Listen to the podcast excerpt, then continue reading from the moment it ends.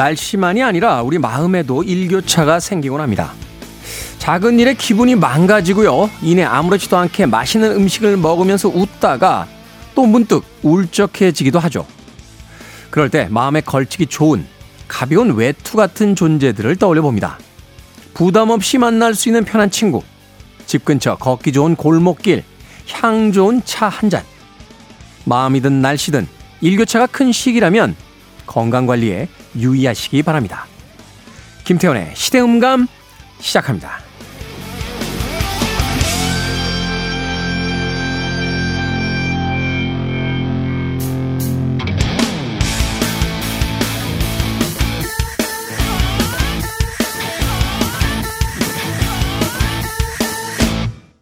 그래도 주말은 온다. 시대를 읽는 음악 감상의 시대음감 김태훈입니다. 사람마다 자신만의 루틴이 있죠. 기분이 안 좋을 때 뭐 즐겨 듣는 음악이라든지 찾아보는 영화가 있을 수도 있고요. 또 한편으로 몸이 좀 안 좋을 때 챙겨 먹게 되는 음식 같은 것들도 있습니다. 자, 계절이 변하듯이 마음도 변하기 때문에 이렇게 자신의 마음을 다스리는 방법 굉장히 중요하지 않나 하는 생각 해보게 되는데 요즘 같은 환절기에는 마음도 중요합니다만 몸도 굉장히 중요하다는 것 잊지 마십시오. 지난 한 주 감기에 걸려서 굉장히 고생을 했는데 최근에 코로나 독감 다시 유행을 하고 있다고 하니까 예방 접종들 잊지 마시길 바라겠고요. 따뜻하게 이 가을에서 겨울로 넘어가는 계절 잘 버티시길 바라겠습니다. 자, 김태훈의 시대 음감, 시대 이슈들을 새로운 시선과 음악으로 풀어봅니다. 토요일과 일요일, 1라디오에서는 낮 2시 5분, 밤 10시 5분 하루에 두 번 방송되고요. 한민족 방송에서는 낮 1시 10분 방송이 됩니다. 팟캐스트로는 언제 어디서든 함께 하실 수 있습니다. 자, 현대인들에게 아침이든 저녁이든 가장 작은 하지만 따뜻한 위로가 있다면 바로 커피가 아닐까 하는 생각이 듭니다. 그래서 골라본 음악입니다. Manhattan Transfer, Java Jive.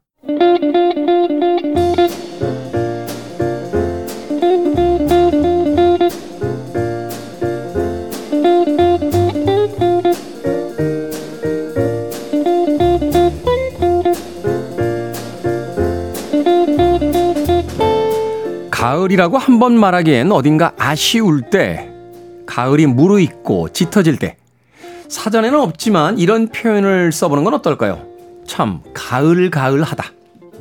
가을가을한 주말, 우리 시대 책 이야기, 책은 북, 정현주 작가님 나와 계십니다. 안녕하세요. 안녕하세요.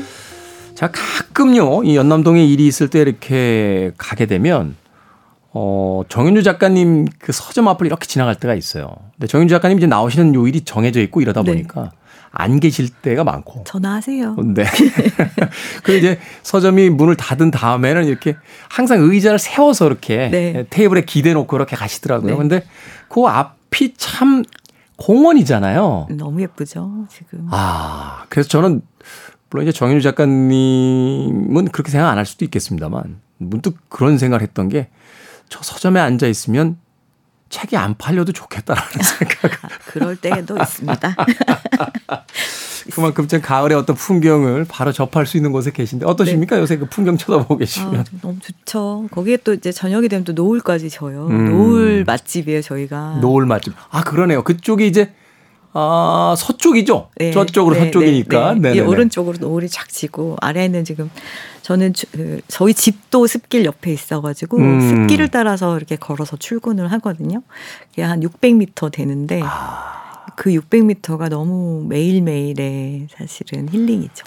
얼마나 좋아요. 사실은 아침에 출근할 때 그 지하에서 뭐 지하철이라고 부르고 그 통조림이라고 음. 읽습니다만 우리는 통조림. 그 통조림 그 저 영국 사람들이 튜브라고 그러잖아요. 그렇죠. 그 튜브에 타고서는 한 시간을 넘게 그 직장에 가는 사람들도 있고 사실은 딱딱하고도 차가운 특히 이제 날씨가 추워지면 그 겨울에 어떤 그 온도를 그대로 간직한 그 돌들을 밟으면서 쇠들을 밟으면서 그렇죠. 이렇게 막 직장으로 갈 때가 있는데 계절의 변화가 느껴지는 그 숲길을 무려 600m나 걸어가지고 그렇죠.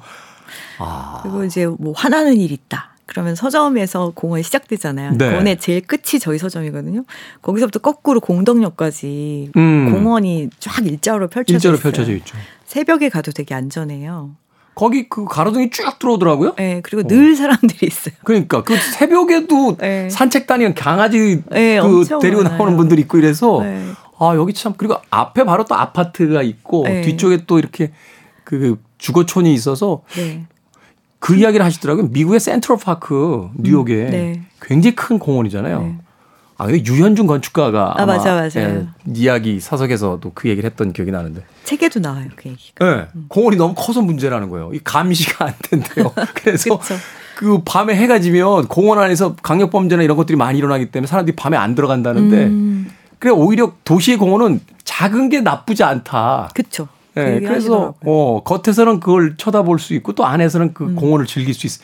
딱 그 정도의 규모가 아닌가 하는 네, 생각이 네, 드는데. 딱 좋다고 그러면서 경의 선 습길 같은 것이 계속 많으면 그러면은 서울이 훨씬 발전할 건데 용산 공원 있잖아요. 네. 그거를 어, 경의선 습길이 사실 기차 하나 다니던 곳이긴 되게 좁잖아요. 중앙에 철길 아직도 흔적이 네, 남아 있잖아요. 네. 제가 그 철 기차 다닐 때부터 거기 살았거든요. 아.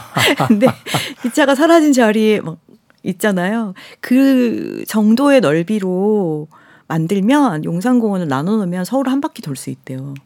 아, 그러니까요. 그 그냥 양쪽에 사람들이 다니는 도로가 좀 있고요. 네, 도보로 네, 네. 가운데 기차 하나가 다닐 만한 공간에 이제 나무하고 그쵸. 약간의 어떤 시냇물 같은 거. 네. 그 정도만 딱 있어도 벌써 사람들이 삶의 질 공기가 달라요. 네. 기차 다닐 때랑 지금이랑 완전 다른 집 같이 느껴져요.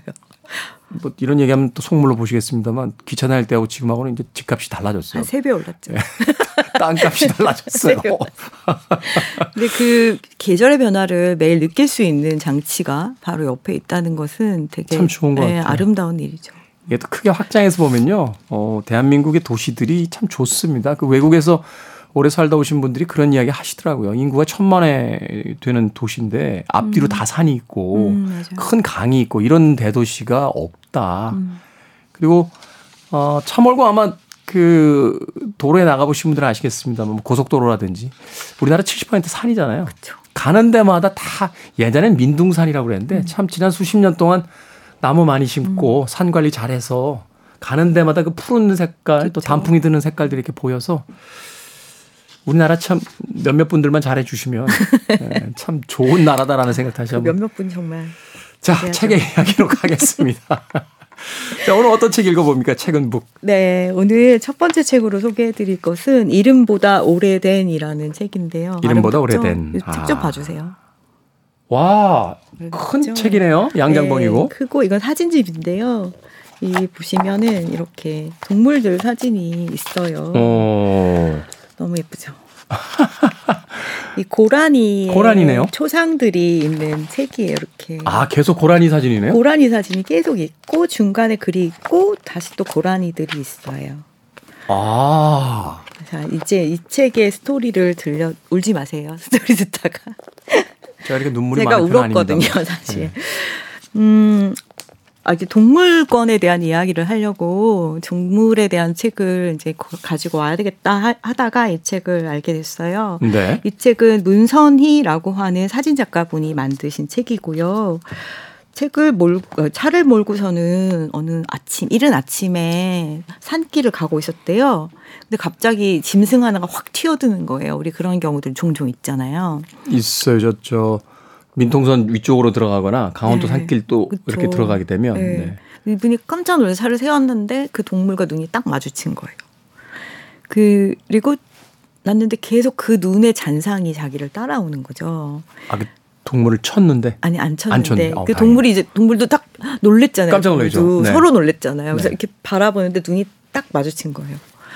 그래서 그 순간에 어떤 잔상이 남았고 그게 계속 지워지지 않은 거예요. 그래서 친구한테 나 오늘 아까 산에서 이런 일이 있었어 라고 했더니 친구가 사슴을 만났다 그랬어요 이분이 나 사슴을 만났어 그랬더니 고, 고라니라고 잘 생각을 못하고 사슴이라고 네. 친구가 사슴이 이제 그 뛰어들 일도 없고 잘 만날 수가 없잖아요 그러니까 노루겠지 아니면 고라니야? 이렇게 물어본 거예요. 그 순간 깨달은 거예요. 나는 만난 적도 없는 동물들을 만났다고 생각하고 살아왔고 음. 알지도 못하면서 안다고 생각하고 살았구나라는 생각이 이제 들었어요. 대단하네요. 그 짧은 순간에 그런 사유를 해낼 수 있다라는 게.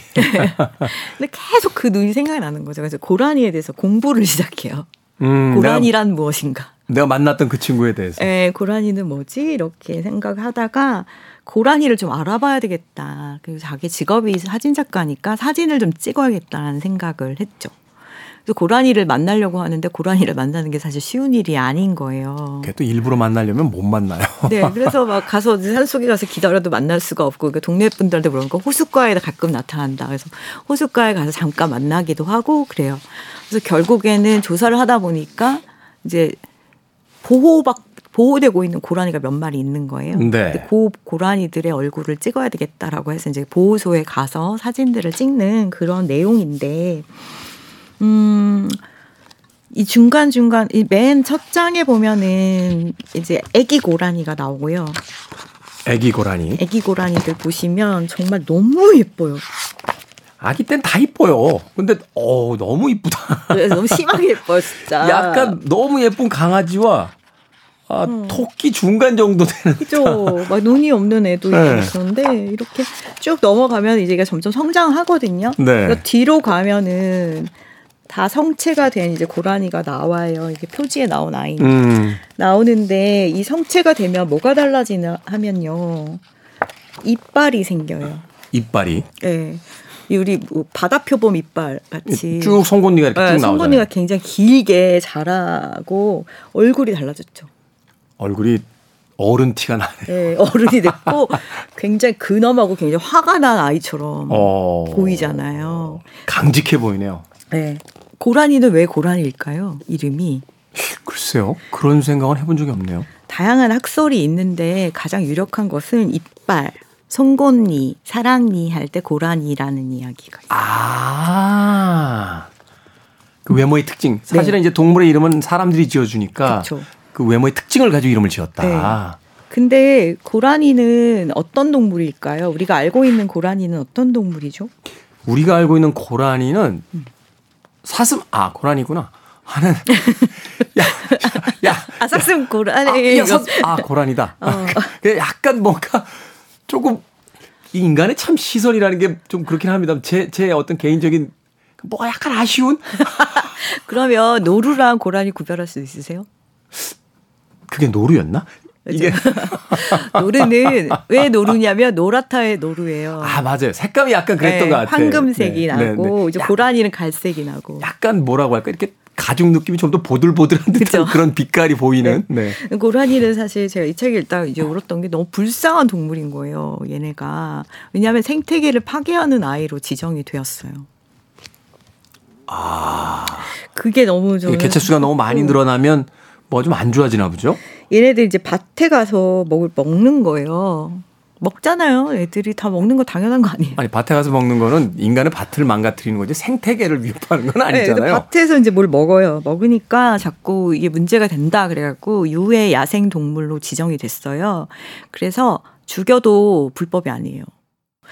근데 고라니의 생, 생태 생애를 보니까 이제 고라니는 태어나서 자랄 때 얘는 아무리 많이 커도요. 1미터밖에 안 되고 그 몸무게도 20kg밖에 안 돼요. 20kg면 저도 들 수 있을 것 같은데 되게 작은 동물이잖아요. 20kg면 이제 그렇죠. 쌀 요새 10kg 나오니까 네. 2kg 아, 네. 들수 있어요. 예, 네. 예, 힘도 힘쓰면. 그런 아이들인데 얘네들이 그러니까 먹이 사슬로 봤을 때 생태계에서는 굉장히 약자거든요. 그래서 아까 보신 그 아기로 태어났을 때는 몸에서 냄새가 안 난대요. 나요. 아 사냥당하지 않기 위해서 네, 맹수들에게. 몸, 네, 몸에서 냄새가 나지 않고 걸어도 발소리가 나지 않는데요. 아. 그 너무 슬프죠. 그리고 엄마가 아이를 여러 마리 데리고 있으면은 아이를 한 곳에 모아놓지 않는데요. 생존 확률을 높이기 위해서. 네, 그래서 곳곳에 따로따로 숨겨놓는다는 얘기를 듣고 그게 너무 슬픈 거예요. 아. 이렇게 연약한 동물을 인간들의 잣대로 너는 고란이고 너는 우리에게 해를 끼치니까 죽어야 돼. 그러니까 고... 그게 환경 파괴 종인 그러니까 아, 인간의 농사를 방해하기 때문에 뭐 포획을 하겠다. 여기까지는 인정하겠어요. 근데 그 지정을 음. 이거는 뭐 생태계 파괴종 이렇게 이야기하는 건 고란 입장에서 너무 네, 심한 너무 억울하죠. 음. 너무 억울하고 그러, 그래서 죽여도 된다 그러니까 사람들이 너무 많이 죽이는 거예요. 왜냐면 얘네를 이제 그렇게 해가지고 기관에 갖다 주잖아요. 담당 부서에 이제 갖다 주, 나 고라니 잡았어요. 이렇게 하면은 3만원 줘요. 3만원을 줬대요. 그러니까 너무나 허위 신고도 많고 막 이렇게 된 거예요. 그래서 이제 그럼 증거를 밝혀라 했던 거예요. 그러니까 이제 이번에 고라니 귀를 잘라서 증명을 하면서 3만 원을 받은 거예요. 화났죠. 점점 화가 납니다. 그래서 조사를 해봤습니다. 고라니가 과연 얼마나 죽는가. 네. 3분의 한 마리씩 죽어요. 3분의 한 마리요? 음. 근데 더 놀라운 얘기를 드리자면 우리 코알라를 는 여기 살지 않잖아요. 사는 데 정해져 있잖아요. 호주나 뭐 이런 데. 네, 고라니는 우리나라나 중국에만 살아요. 그럼 우리나라 좀 보호종으로 제게 말이요. 그래서 이제 멸종 위기종까지 가게 생긴 거예요. 너무 많이 죽이는 거예요. 그래서 이제 조사를 해봤어요. 과연 얘네들이 농작물을 얼만큼 파괴하는가? 얼마나 될 것 같아요? 돈으로 치면은 한 마리당? 한 마리 글쎄요. 얼마나 될까? 한 몇만 원 됩니까? 네. 우리가 이제 인간은 과식을 하지만 동물들은 그다지 과식하지 않잖아요. 야생의 동물들은. 그렇죠. 먹을 먹, 만큼만 딱 네, 먹죠. 먹을 만큼만 먹기 때문에 어 2014년에 총에 맞은 고라니가 얼마나 먹었나 했더니 3만 원 정도 먹었어요. 3만 6천 원 정도. 개체당. 네. 그러니까 얘 잡아서 갖다 주면 딱 얘 먹은 만큼 돈을 줬던 거죠. 근데 시간이 점점 더 많이 지나갔고 애들은 점점 위태롭고 이러니까 잘 농작물을 먹지 않게 될 거 아니에요. 그래서 4년이 지나서 조사를 해 봤어요. 얼마나 먹었을까요? 4년 뒤. 한 만 원어치 먹었나요? 네, 만 오천 원. 만 오천 원. 뭔가 얘네들이 농작물을 해치지 않을 방법을 찾는 쪽이 더 합리적이지 않을까라는 생각이 저는 들었어요. 그러니까 이제 그 농작물을 보호하는데 필요한 뭐 펜스라든지 이런 걸 음. 이제 사용하게 되면 돈이 들어가는데 네. 그거보단 잡는 게 더 저렴하다라고 판단한 게 아닌가 하는 생각이 그러니까요. 그래서 네. 제가 너무 지금 화가 나가지고 이 송곳니도 마찬가지예요. 이 송곳니도 우리가 내가 어느 어디 가서 약한 존재일 때 허세를 떨 때가 있잖아요. 네. 네. 그 이가 자란 이유에 대해서는 또 다른 연구 결과들이 많이 있겠지만 나 만만하지 않아. 아까 그 마지막 고라니 굉장히 화난 얼굴이잖아요. 나 만만하지 않아. 이렇게 보이는 이빨을 갖게 되는 거예요. 뭐 물론 다 그런 건 아닙니다만 몇몇 분들 보면 이렇게 강해 보이려고 이렇게 문신이나 센 옷들 입고 다니고 막 이렇게 그렇죠. 뭐 네. 이렇게 헤어스타일도 막 독특하게 하는 네. 분들이 그러니까 고라니도 약간 그런 거고요. 네, 그렇죠. 그 그런 아이인 거죠. 근데 얘네는 되게 반경이 좁은 데 살아요. 500m 밖을 나가지 않는데요. 자기가 사는 곳에서만 사는 거예요. 그런 면은 어떻게 보면은 내가 이 땅을 갖고 있으면 내 땅 안에 맨날 있는 아이잖아요. 같이 사는 방법을 찾아야 되는 거 아닌가요? 조금 돌아가더라도. 네, 그래서 저는 이거 읽으면서 막 어, 막 이러면서 속이 상해서 그러니까 이분이 뭐라고 썼냐면 문선희 작가님께서 이름을 안다는 것은 어쩌면 하나의 신비를 하나의 단어로 덮어버리는 일인지도 모르겠다. 음. 고란이라는 이름을 얘한테 붙여주고 그 고란이를 우리가 규정함으로써 이 아이들은 유해해라고 말해버리는 게 아닐까. 그런 이야기가 있었고 근데 우리는 그러지 말, 말았으면 좋겠잖아요. 그래서 이분은 사진을 찍는 사람이니까 바라보는 것으로 그것을 음. 행하는 거예요. 잘 바라보고 이 아이들의 얼굴을 찍어요. 그러면 얼굴을 계속 찍어요. 다 달라요. 진짜 이 한 권에 들어있는 고라니 얼굴들이 다 달라요. 저도 처음에는 책도 크고 이제 사진집이다 보니까 가격도 상당히 있거든요. 그래서 근데 이게 열어보는 순간 안 살 수가 없어요. 고라니가 너무 예, 너무 예쁘고 그래서 제가 이 책의 안에서 참 좋았던 부분이 뭐냐면 멀리서 보면 그저 흔한 사슴이겠지만 모든 존재에게는 깊이를 헤아릴 수 없는 심연이 있다. 몸을 낮추고 눈을 맞추는 일, 그 단순한 경험만으로도 우리는 살아 숨쉬는 생명의 의미와 무게를 실감할 수 있다. 어쩌면 우리에게 필요한 것은 단지 약간의 시간인지도 모른다. 낯설고 불가해한 존재들을 천천히 들여다볼 시간. 음. 음. 그래서 이 아이들을 존재 그 자체로 바라본다면 우리가 과연 지금처럼 취급할 수 있을까? 취급하잖아요, 진짜로. 무슨 물건처럼. 우리 집에서 반려동물 기를 때 참 여러 가지 요새 반려동물 용품들이요 굉장히 비싸고 뭐 좋은 것들이 많습니다. 그러다 보니까 음. 반려동물 한 마리 키우는 게 아이 하나 키우는 것 같다라는 푸념들도 하시는데 음. 그럼에도 불구하고 기꺼이 그런 어떤 비용을 투자해서 어, 가족으로서 받아들이고 같이 살잖아요. 그렇죠. 더 넓은 의미로 본다라면 우리 환경 속에 존재하는 이 고라니 같은 많은 야생 동물들도 지구라는 공간 속에서 같이 살아가고 있는 우리의 반려동물들인데. 그렇죠. 그 동물들과 같이 사는 비용이라는 것을 음. 어, 단지 아깝다라고 생각하는 게 아니라 좀 더 투자라는 개념 혹은 또 같이 사는 어떤 비용으로서 생각해 볼 그쵸. 필요가 있는 정말. 그런 단계에 와 있는 게 아닌가 하는 생각이 정말, 드네요. 네. 같이 살아가야 되는 공생에 대한 이야기. 얼마 전에요. 그 넷플릭스 만화 보는데 그 플루토라는 만화가 있습니다. 네. 아, 거기 보면 이제 로봇권에 관한 이야기가 음, 나와요. 음. 로봇의 어떤 권리에 대한 이야기를 가지고 이제 미래 사회에서 펼쳐지는 이야기인데 미래 사회는 그렇게까지 되겠죠. 그렇죠. 음, 같이 살아가는 모든 것들에 대한 어떤 존중과 그 권리에 대한 고민을 음. 해야 될 때가 되지 않았나 하는 생각이 듭니다. 네. 자, 이름보다 오래된 문선희 작가의 사진과 글이 있는 책 어, 만나봤습니다. 음악 한 곡 듣고 와서요. 다음 책 만나보도록 하겠습니다. 고라니 이야기 듣다 보니까 어, 아메리카의 이 음악이 듣고 싶어졌습니다. A Horse with No Name. 아메리카의 이름 없는 한 말에 대한 이야기 듣고 왔습니다. A Horse with No Name. 들으셨습니다. 자, 책은 북, 우리 시대의 책 이야기. 정현준 작가님과 함께 가을 신간 만나보고 있습니다. 아, 원래 오늘 책을 굉장히 많이 가져오셨는데 책 이야기만 시작되면 정 작가님하고 저하고 수다가 많아져서 자, 몇 권이나 더 소개해 드릴 수 있을지 모르겠습니다. 다음 책 어떤 책입니까? 네, 다음 책은 나는 동물이라고 말해도 될까? 라는 문장으로 시작하는 책이에요. 나는 동물이라고 말해도 될까? 네. 생각해보면 우리도 뭐, 우리 혼자서 만유의 뭐, 뭐 하지 그냥 동물이잖아요. 동물이죠. 그 얘기를 하는 책이 나왔어요. 네. 홍은전 작가님이라고 지나 저희가 여기서 두 권을 소개해드렸을 거예요. 제가 네. 굉장히 팬입니다, 작가님. 음. 홍은전 작가님은 인권 이제 기록가로 알려져 있어요. 인권 활동 기록가인데 거기다가 이제 하나를 덧붙여서 동물권에 대해서도 동물권. 이야기하는 분이 됐는데. 어, 이분이 원래는 장애인에 대한 이야기를 책을 쓰셔가지고 그냥 사람이라는 책이 있거든요. 제가 정말 사랑하는 책이고 그 책을 읽었을 때 뇌가 약간 얼얼하다는 기분이 들었어요. 우리 음. 책은 도끼다라고 그러잖아요. 그렇죠. 예, 얼어붙어 있는 우리 생각을 깨주는 도끼가 돼야 된다. 근데 우리가 장애인들 많이 보고 또 나는 그렇게 편견이 있는 사람이 아니야라고 생각을 하고 있지만 실질적으로 그들의 삶이 담겨 있는 책을 보면서 난 하나도 몰랐구나라는 거를 깨달았어요. 제가 그 우연한 기회로 그 장애인 복지센터에서 특강을 몇 번한 음. 적이 있는데 그때 깨달은 게요.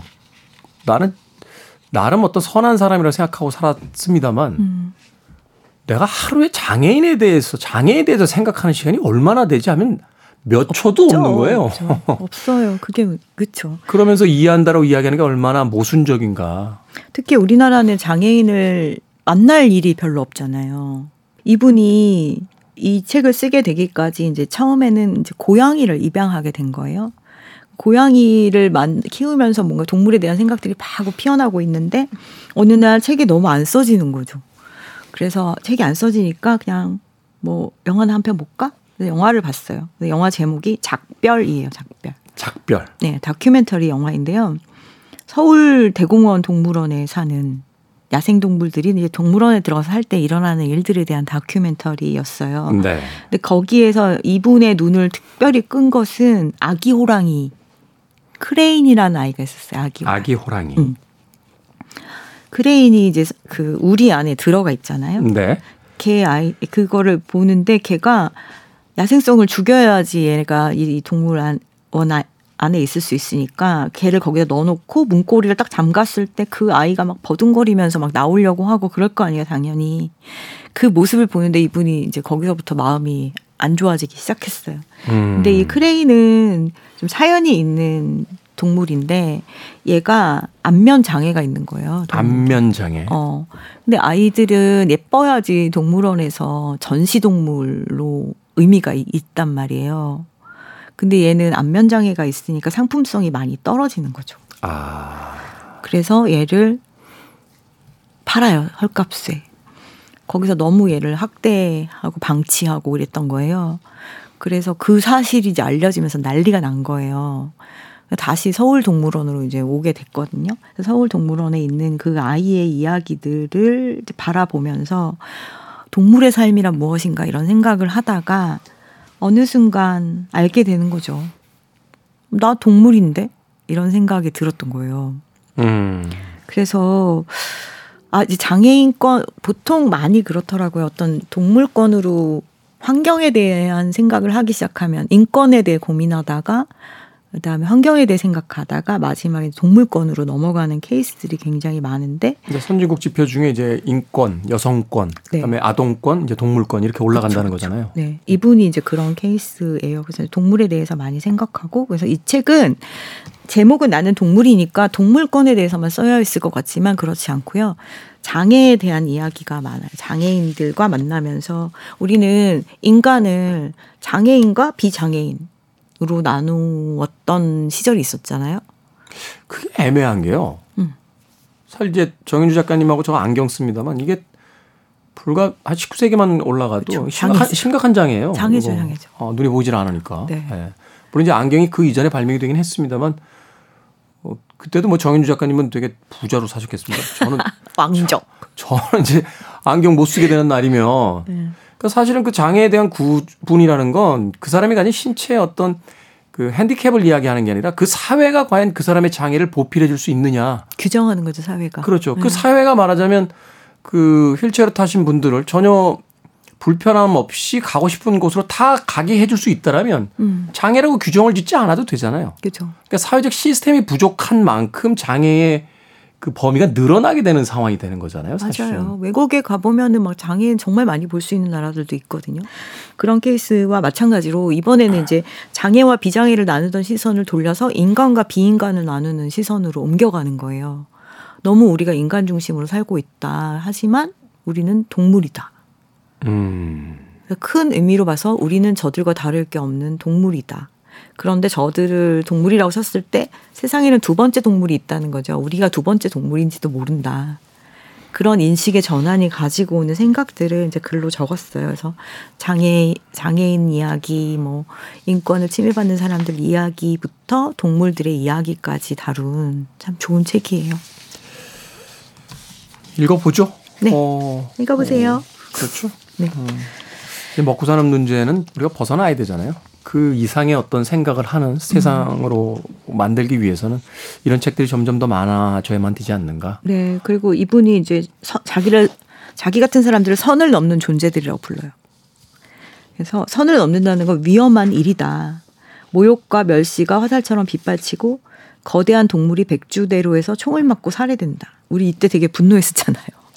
아니 그러니까 그 암사자가 보니까 그 탈출을 한 게 아니고요. 너무 좁은 우리에만 갇혀 있다가 음. 이제 문이 열려 있으니까 나와서 그 우리 바깥으로 멀리 가지도 않았어요. 그 땡볕에 있다가 그늘에 가서 잠깐 쉬면서 앉아 있는데 음. 그 총으로 쏴서 사살했잖아요. 그러니까 그 얘기를 해요. 그러나 진실을 본 존재는 반드시 선을 넘는다.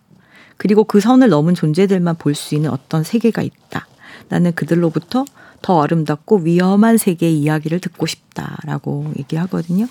또 하나는 우리가 연대라고 하는 것들을 해방시킨다라는 착각을 한다는 거예요. 많이 음. 그렇지 않다. 오히려 그 반대다. 그들이 우리를 해방시키는 거라는 거죠.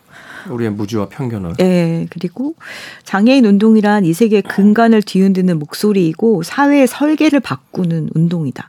사회의 설계가 바뀌면 우리도 좋거든요.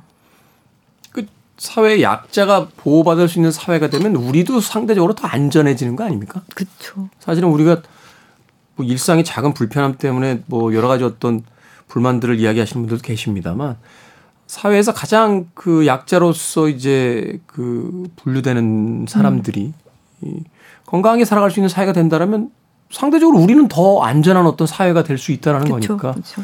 그것이 꼭 그분들의 문제가 아니라는 걸 생각을 해봐야 네, 되는 거죠. 네, 그런 이야기가 있는 책이어서 그냥 우리가 같이 사는 존재로서에 대한 문제 의식을 조금이라도 갖고 계시다면은 한번 읽어보시기를 권하고요. 네. 그리고 또 가지고 온 책들이 많은데. 한 것만 더 소개해 주시죠. 네.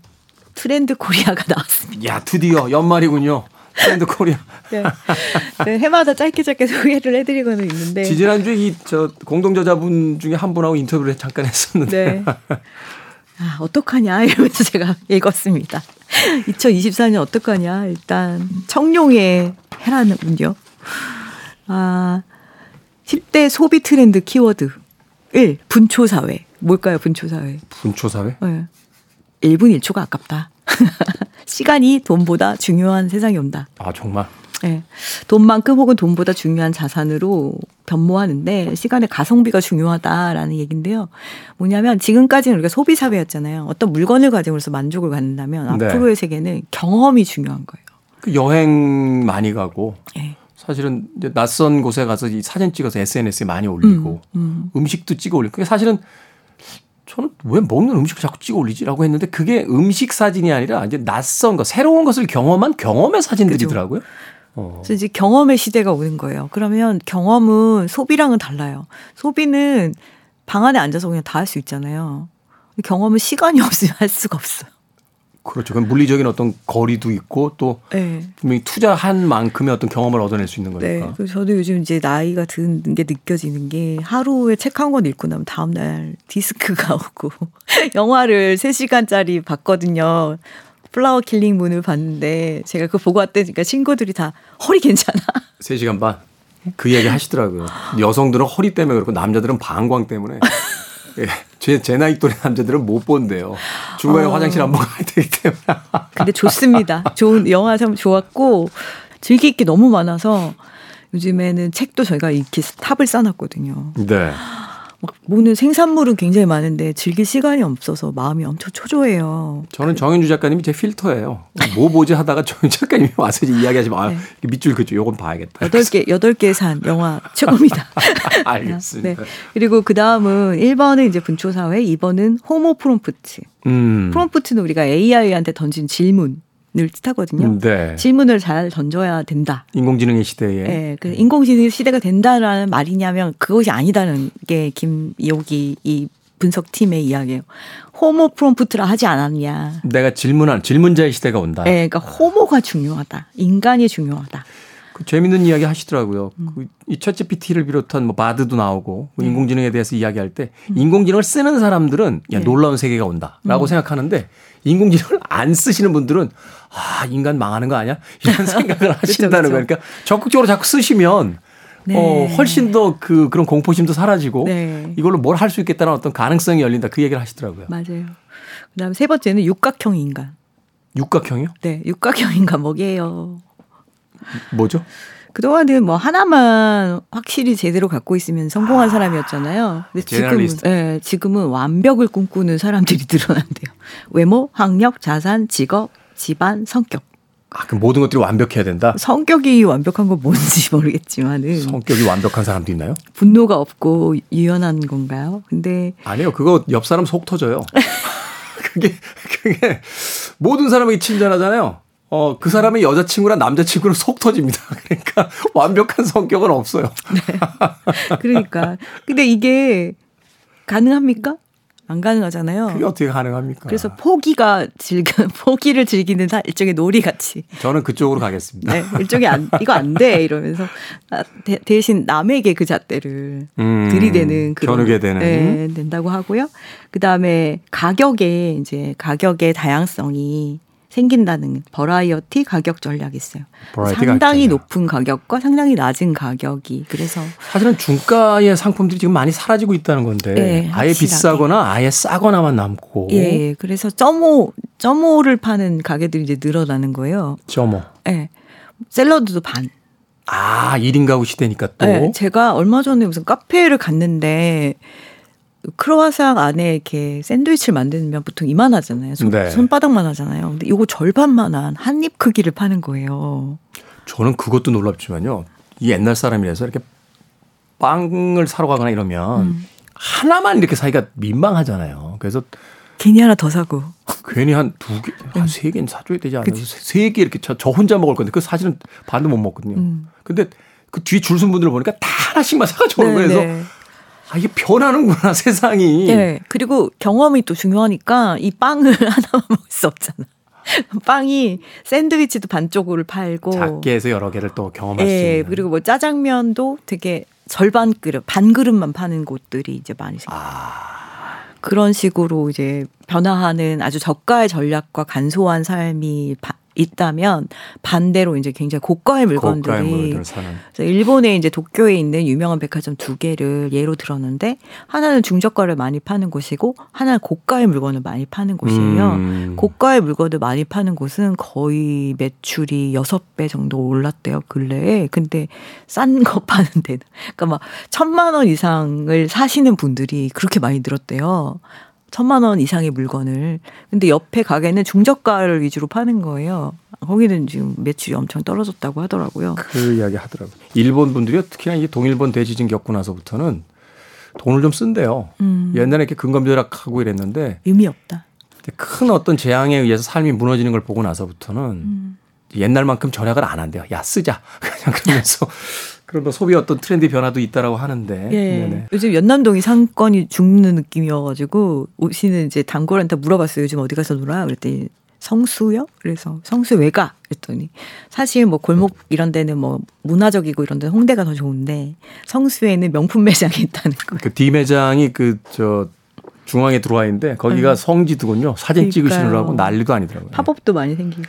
그다음이 도파민입니다. 도파민. 도파민. 도파민은 굉장히 위험한 단어이긴 하지만 이분이 말씀하시기를 도파민 파밍 두 개를 합해서 도파민이라고 하는 거예요. 음. 도파민을 음. 양산하는 일들. 재미를 주는 일이 점점 더 많아지고 재미라는 거. 네, 자극적인 재미. 음. 쇼폼 같은 게 점점 더 늘어날 거라고 합니다. 아, 2024년이 벌써 얼마 남지 않았는데 또 그렇게 휙휙 변해가는 네. 사회가 되는군요. 도파민 이거 좀 무서워요. 저는 요즘에 주변에 보면은 자극을 너무 쫓다가 돌아올 수 없는 길로 가시는 분들 그러니까. 많이 보게 돼서 그렇고 그 다음이 요즘 남편 없던 아빠. 요즘 남편 없던 아빠. 어 그건 또 뭡니까? 요즘 남편 이제 가사 같이 하고 그러니까 이건 이미 사실은 많이 되어 있잖아요. 육아에서도 네. 그렇고 그리고 요즘 6시 신데렐라 아빠들이 늘어나고 있대요. 제가 얼마 전에 어떤 모임을 하는데 그 못 나온다고 했던 여자분이 한번 나오셨어요. 한 7시쯤. 음. 어, 못 나온다며요. 라고 했더니 어, 남편이 와서 지금 애 봐요. 어, 그렇게 이제 바뀐다는 거예요. 그래서 6시 신데렐라 남편들이. 아니, 좋아, 좋아 보여요. 그 모습 나쁘지 않습니다. 좋죠. 네. 좋죠. 그래서 없던 아빠가 있던 아빠가 되는 거죠. 그죠? 음, 그런 음. 거. 그 다음에 spin-off.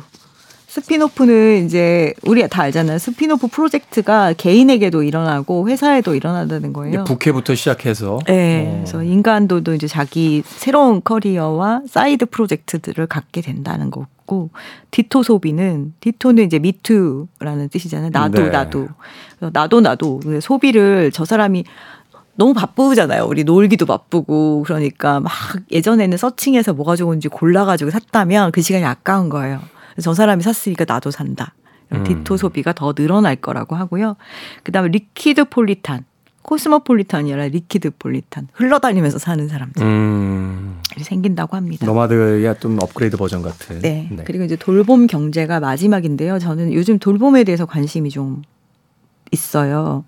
돌봄이 필요하죠. 사회적 돌봄에 대한 이야기. 그러니까 처음에는 뭐 기본적으로는 아이를 돌봐주는 것들 이런 거 엄마도 엄마가 필요하다. 네. 요즘에 그런 말이 많이 나오는데 그 개인적인 돌봄뿐이 아니라 사회적으로 돌봄 시스템이 어떻게 갖춰져 가는가 약자들을 비롯해서 또 어, 여러 가지 일들을 시스템을 만드는 일 그런 것들에 대한 생각들이 점점 늘어나게 되는 거죠. 그래서 돌봄 경제, 경제적으로 봐서도 이제 돌봄 경제에 대한 관심들이 시스템화가 중요해지는 사회가 온다. 네.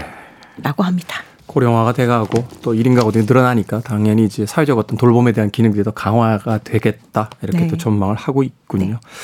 자, 불과 두 달 남았는데 2024년 우리가 알던 세상과는 또 다르게 변할 것 같습니다. 이제 마음 좁게요. 분초 사회 된다. 그러니까 세상이 그렇게 변해도요. 어, 자기 리듬을 못 벗어나는 사람들이 또 있더라고요. 저 같은 사람이 아닌가 하는 생각이 드는데. 자, 가을 신간 추천. 오늘 우리 시대의 책 이야기 책은 북에서 정현주 작가님이 마지막으로 트렌드 코리아까지 읽어주셨습니다. 고맙습니다. 감사합니다. 자, 지금까지 시대음감의 김태훈이었습니다. 오늘 끝곡은요. 듀란 듀란의 곡 중에서 뉴문 on Monday 들려드립니다. 지금까지 시대음감 김태훈이었습니다. 고맙습니다.